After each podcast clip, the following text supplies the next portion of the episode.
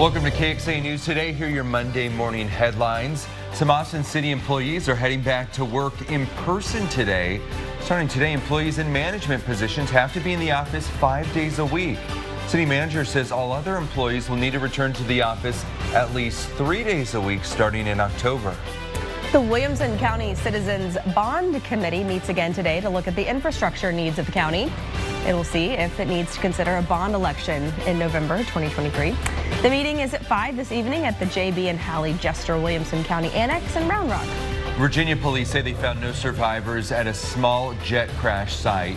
This went down after flying in unauthorized airspace near the U.S. Capitol. Yesterday, doorbell video capturing a sonic boom as military jets took off supersonic speeds from Joint Base Andrews, trying to stop that plane.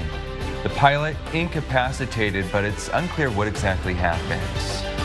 And this morning we have a live look at downtown Austin from our Estonian camera. Thanks for joining us. I'm Tom Miller. I'm Erica Brennis, meteorologist Kristen Curry joining us. You might have woken up to some rumbles of thunder or lightning. Yeah, I saw some lightning on my way in. A few isolated storms out there, not impacting most of us, but they're still going to bring us some rain and we need it. Let's uh, take a look at what's going on on radar here. You can see as far as the activity goes at this hour, it's kind of spread right over Travis County. These are pockets of of moderate to heavy rain. Every once in a while, we see some lightning pop up, but in general, these are not very heavy. They're not very strong. They're not severe. They're just going to be something to watch for for your morning drive. Some wet roadways possible out there in western and southern Travis County. But hey, this is a good thing. We're not tracking hail. We're not talking tornadoes. It's just some showers that we have this morning and probably a little bit more in the way of thunderstorm activity later today. Live look outside, taking you out to southeast Austin, courtesy of our Whittlesey Landscape Supplies weather camera there. Clouds will be with us through pretty much the entire day, more clouds than sun. Temperatures will be in the upper 60s to low 70s. Walking out the door this morning, 71 right now here in the city, mostly 70s east of I-35, a little bit cooler in those 60s out west. Now the 60s and 70s will warm back into the upper 80s today, a little warmer than what we had yesterday, but increasing storm chances heading into the back end of your afternoon. So today is likely going to be one of the wettest days of the work week. We'll talk more about it. Plus, hotter temperatures temperatures on the way as those skies dry out. We'll talk about when we could get back not only into the 90s, but maybe even some upper 90s coming up in your First Warning forecast. Thanks, Kristen. A man faces charges for murder in Cedar Park. Police outside of Corpus Christi yesterday arrested 23-year-old Bradley Stanford. And he's charged in the murder of 24-year-old Akira Ross. She was found shot dead in a Circle K parking lot in Cedar Park Friday. Police don't believe the two knew each other. Also, a Leander man is painting through his pain and grief every day for a year. He created a new painting, and this is after losing his brother to a fentanyl overdose a few years back. KXAN Sarah Alshay shows us that he then turned that into an award-winning documentary. Channeling grief into art. The grief and the anger and the and the sadness and the um, you know, joy at times. I could see that for myself in the paintings and in the colors and in the vibe of the painting. That's what Leander artist Preston Zeller did after losing his brother to a drug overdose involving fentanyl in 2019. He was a combat veteran in the military, in the army. We really were pieces of each other, especially growing up. Zeller says for 365 days he created a new piece of abstract art while processing his brother's death. 280. 349. I got greater clarity about how I was feeling between different days and in different time periods. Even making his brother a part of the final painting. Because I knew in the very last painting I wanted to use his ashes. Zeller recorded his journey and created The Art of Grieving, a documentary. It shows the moment Zeller put all his paintings together in a 10 foot by 20 foot mosaic hanging in his home. It's just wild. It does feel a little bit dreamlike. In the end, Zeller says he found that his grief didn't get smaller, but it's he who grew through the process. If you are intentional about working through those intense emotions and grief, you can find some fantastic pieces of yourself that you didn't know ever existed. Sarah Alsheh, KXAN News. Zeller says The Art of Grieving was named Best Documentary at three film festivals, and it's been seen in 25 countries. For a list of places to find it, go to this story on KXAN.com. Going in depth, recently a Cedar Park man was sentenced to 20 years in prison in connection to a fentanyl death. 29-year-old John Claude Mayama sold counterfeit oxycodone containing fentanyl to somebody in December of 2020. That person was later found dead. An autopsy revealed the cause of death to be fentanyl toxicity. And still on the governor's desk, a bill that would increase the criminal penalty for those who distribute fentanyl. In cases where that distribution results in death, the bill would allow for murder charges. It would also require death certificates include either the term fentanyl poisoning or fentanyl toxicity. Austin police continue to investigate the possibility that a man they arrested last week could be a serial killer. Investigators have tried to tie Raul Mesa Jr. to at least two recent homicides, an 80-year-old Pflugerville man, Pflugerville man last month and a woman in 2019. Police believe he could also be connected to 10 additional murders, maybe more. Mesa is scheduled for a court appearance on July 10th. The federal grand jury in the Donald Trump classified documents case is expected to meet again this week. This is part of the Justice Department's investigation into the former president's handling of classified documents. For months, prosecutors working for special counsel Jack Smith have presented the grand jury with evidence and witness testimony. It's unclear whether prosecutors are prepared to seek an indictment at this point. Trump maintains, though, he hasn't broken any laws and that the investigation is politically motivated. Travis County leaders are meeting today to talk about mental health assistance, why some say it's desperately needed. And KXAN investigating the effects of a backlog of food stamp applications as thousands of families are dealing with delays.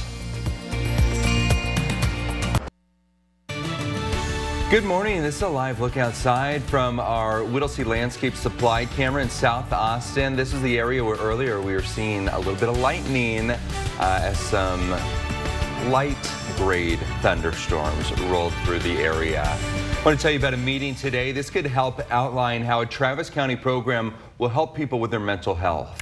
We've told you that Travis County is in the beginning stages of creating a mental health diversion program and a diversion center so that instead of going to jail, some people who have committed nonviolent crimes, they would get mental health and substance use care instead. Today, everything from short-term solutions to funding could be hashed out. There's a lot of options, obviously a ton of need, but we want to do something with this pilot to where it's going to help us and figure out long-term what we're going to be doing here in Travis County. While county leaders figure out what the program could look like, staff are simultaneously working to come back to county commissioners with an idea of what the actual diversion center would look like. That should come back by the fall. A new online master's program at the University of Texas. When we could see this debut. And how a new Texas bill could soon save you a trip to the auto shop. Good morning. Texas one win away from advancing to the Super Regional, and they got it. We've got highlights and reaction later in sports. Keep it in.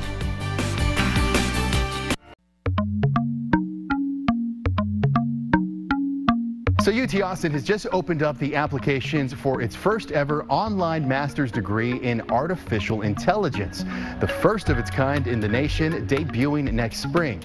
Now, obviously, AI is an emerging field. The university estimates there will be 97 million new AI-related jobs globally just over the next two years. And UT says it's already received about 10,000 inquiries about this program. So we wanted to know, how do you go about teaching something like this? To answer that question, we came to the program's brain trust here at the Gates Dell complex at UT, a building that, by the way, is designed to look like a microchip, to get a better understanding of what exactly these students will be learning. By now, you've probably heard a lot about AI, technology like ChatGPT that can mimic human language, and generators like DALL-E that can create images of anything you can imagine. The applications for computers that can do the thinking for us are pretty endless. Organizations, companies are in dire need of people with these skills, uh, but there aren't enough people out there to hire. Eric Bush is the managing director of Computer and Data Science Online for UT Austin. He says UT's AI Masters program has been scaled to educate thousands of students, many of them already working professionals, as opposed to the dozens that would typically sit in a physical classroom for an advanced field like this. So this has been something that's been in the works for a while. The degree has also been priced at about $10,000. And that is a game changer for a lot of folks. People have realized that these tools are changing the way that we're doing business and we're doing science. So computer science majors and computer science master's degree students keep telling us we need to learn these tools. Professor Adam Klivans, director of UT's Machine Learning Lab, will be leading some of the AI courses. He says students will be required to have some base knowledge in computer science, statistics, or electrical engineering. I had to ask him, though, in his simplest explanation for us, what will they be learning when it comes to AI? Well, I think first they're learning sort of the mathematical tools that underlie all of these techniques. As for fears on the potential pitfalls of AI, Klivans and Bush say of the 10 courses offered in this program, the only one that will be required will be ethics. Ethics. Ethics. We're taking that very seriously, and we have a lot of case studies to show, you know, when the tools can go a little off the rails and how you can compensate to make sure that that doesn't happen. And once again, the applications just opened this month. We have a link to the program's website on our website at kxan.com. Wow. That was got some super free interesting. time. You want to take that? Well, just that master's course. I, I do, I do. I thought that was interesting that it said there's expected to be 97 million jobs in this field because Yeah. all we've talked about is how AI is going to be taking everybody's jobs. Yeah. Mm-hmm. Mhm. At least Do nice we need to, see consider? it- Yeah. that- yeah, there will be jobs in that field. What's crazy to me is this is literally in the backyard and it's going to change the world. Yeah, You know, it's absolutely. like the AI is not going Well, anywhere. As they say, what starts here changes the right, world. yes. All right, let me show you what's going on with your forecast because I'm going to jump right into the storms that we have sitting over Travis County. They're not severe. They're not too much of a concern other than the fact that it's going to wet the roads and drop some raindrops on you on your windshield getting out. So anywhere from Fitzhugh out there in northern Hays County to the far eastern corner of Travis County over the Manor area, we are picking up some moderate to at times heavy rain. We love to see it. We've got more on the way if you're not seeing the rain at the moment, but starting to pick up some of that rain downtown. 71 degrees, winds are calm, humidity 78%. Now, you'll notice those rain chances start low. 10, 20%. They grow though through the day. We are on our way to a 50% chance of storms and showers. Temperatures going to top out in those upper 80s. So let's talk about this because with activity like this, without a focal point for those storms, our computer models tend to struggle with what happens later in the day. But I like this computer model the best, showing a little bit of storm action this morning. That clears as we get past sunrise. Little break here early afternoon, and then late afternoon and evening, here comes our next round. This is going to be that 50% chance of storms and showers you see in my forecast today. So, again, not everybody will see it, but those who do have the potential to see some pockets of heavy rain. I'm not expecting these storms to be severe, just a general risk. Maybe some small hail, but more than likely, it'll be some localized flooding concerns that we'll run into as any of these showers and storms that are well developed have potential to quickly drop about an inch to two inches. But that's going to be the isolated amounts. Most of us will see anywhere from, I would say, a few hundred seven inch to a half an inch. So manageable rainfall, but it's those pesky storms that set up and just kind of not move that give us those higher rainfall totals in a short amount of time. Today will be the stormiest day of the next seven. We've got slightly drier conditions tomorrow, but still likely to see storms in the afternoon. Drier skies midweek. We're going to get a high pressure system sitting on top of us for the mid to late week time frame here. A couple isolated storms may sneak in Friday, Saturday, specifically out in the hill country, but in general, the rain's kind of fading out and the heat is getting turned up. So today is likely to be the coolest day of the next seven with a forecast high of 80 47 and that 50% chance of rain. Tomorrow, just a little bit warmer. And then look at the numbers moving forward 90. 94, 96 by the time we hit Friday. So mid to upper 90s coming in for the later half of your work week and a hot weekend will follow. Like I said, Friday, Saturday, we're going to be watching that closely. I'd like to see some better agreement with the data before I bump up those rain chances, but we'll go 10 to 20% right now. Your overnight low sitting very comfortably in the upper 60s to low 70s every morning this week much, Kristen. An Arkansas World War II veteran celebrated his 105th birthday wow. over the weekend, and his nursing home decided to honor him with a big celebration. Ashley Crockett talked with the family of the, the war veteran with plenty of rich stories to share. So I tell people, Papa was active all his life, and he's 105 now, so hopefully I got those genes. A father of three, grandfather of seven, and great grandfather of seven, Claude Bell Sr. is a family man. He was a good father. He took care of his family. Uh, he a gentleman. He didn't talk a whole lot, but when he did, there was command in the voice. Bell's children say he's always tried to help anyone he could, something he mastered while nursing soldiers back to health during World War II. Anytime we all had stitches or anything like that, my mom would say, well, your daddy can take those out for you, you know. So that's what I remember about. I'm thinking, how does he know to do that? But now I know because he learned all that in the Army. So what's the secret to living to see 105 years? His healthy lifestyle. When he was in his 90s, he got locked out of his car out at the farm, which is about 10 minutes from Gillett. He walked back in the summer. It's like I would have just sat down and just cried. Bell's family says this celebration is much more than just a milestone for them. I'm very proud of him. It's, it was very uh, wonderful to hear that he was the oldest uh, living World War II veteran in Arkansas. I want to be like that yeah. I'm 105. 56 years from now, I hadn't even lived half his life. As I have a, a father that's 105 and oldest veteran in Arkansas, who could ask for anything more? Happy birthday,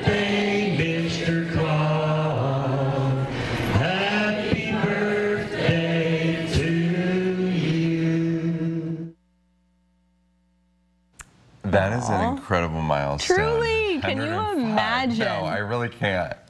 All right, let's tell you about this. Tens of thousands of people flocking to Central Florida this weekend to take part in Disney's Gay Days celebration. Gay Days organizers encourage visitors from around the world to come to one of Florida's largest LGBTQ plus celebrations.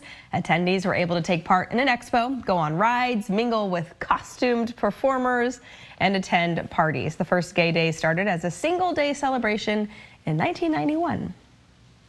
This is KXAN Sports, brought to you by Thomas J. Henry. Good morning. Texas had a chance to advance to the Super Regional of the NCAA baseball tournament on Sunday. They took on Miami, who they beat Saturday night, so one more win would mean advancing to the Supers. Tanner Witt, the sophomore pitcher, got the start on the mound for Texas, and he gets a strikeout to end the first inning. All good right there. But here we go. Things go off the rails a little bit in the top of the second. Tom, Dom Pitelli with a three-run shot over the palm trees in right field to make it 3-0 Hurricanes. Bottom of the third, though, Texas coming back. Jared Thomas with an RBI double to make it 3-1 Texas. Then in the bottom of the third, Peyton Powell with a two-run single to right. That allows Thomas to slide in safe to tie the game up at three. Bottom of the third, Garrett Guillemette now. It's his turn. He delivers this one to left field breaking from the other fellas who brought in runs. That brings in two more to make it five to three. Texas, bottom of the third. Texas not done. Jalen Flores with the bases loaded, and that goes over the center field wall to make it a grand slam. Nine to three Texas, a nine-run third inning for the Longhorns to take control of the game. Top of the sixth, two on for Miami. Charlie Hurley on the mound now, and he strikes out Jacoby Long to end the inning. Score remains the same. But here comes Miami, not going away quietly. Yohandy Morales with two on in the top of the seventh. That's a three-run shot. And Morales gives Miami life. They couldn't take advantage of it, though, for a while. Top of the ninth, Zane Morehouse trying to close things out with two outs, and he does. With the strikeout, there you have it. Texas advances to the Super Regional, beating Miami 10 to 6 and sweeping the Coral Gables Regional. you know, coming into this regional, that's I think that's what me and a lot of the young guys come here for. We come to, you know, go to go to Omaha. So this is one of the steps. I think the team came in with a little bit more edge about about us um, coming in this regional, um, not being at home, playing some teams we haven't played yet. Um, you know, on a new field, I think that that kind of lit a fire under us. All right, so Texas moving on to the Super Regional. That's it for sports. Let's go back over to you. Thanks for joining KXAN News today. You can also listen to KXAN News Nightly every weekday after 5:30 p.m. for in-depth coverage on what matters most to you.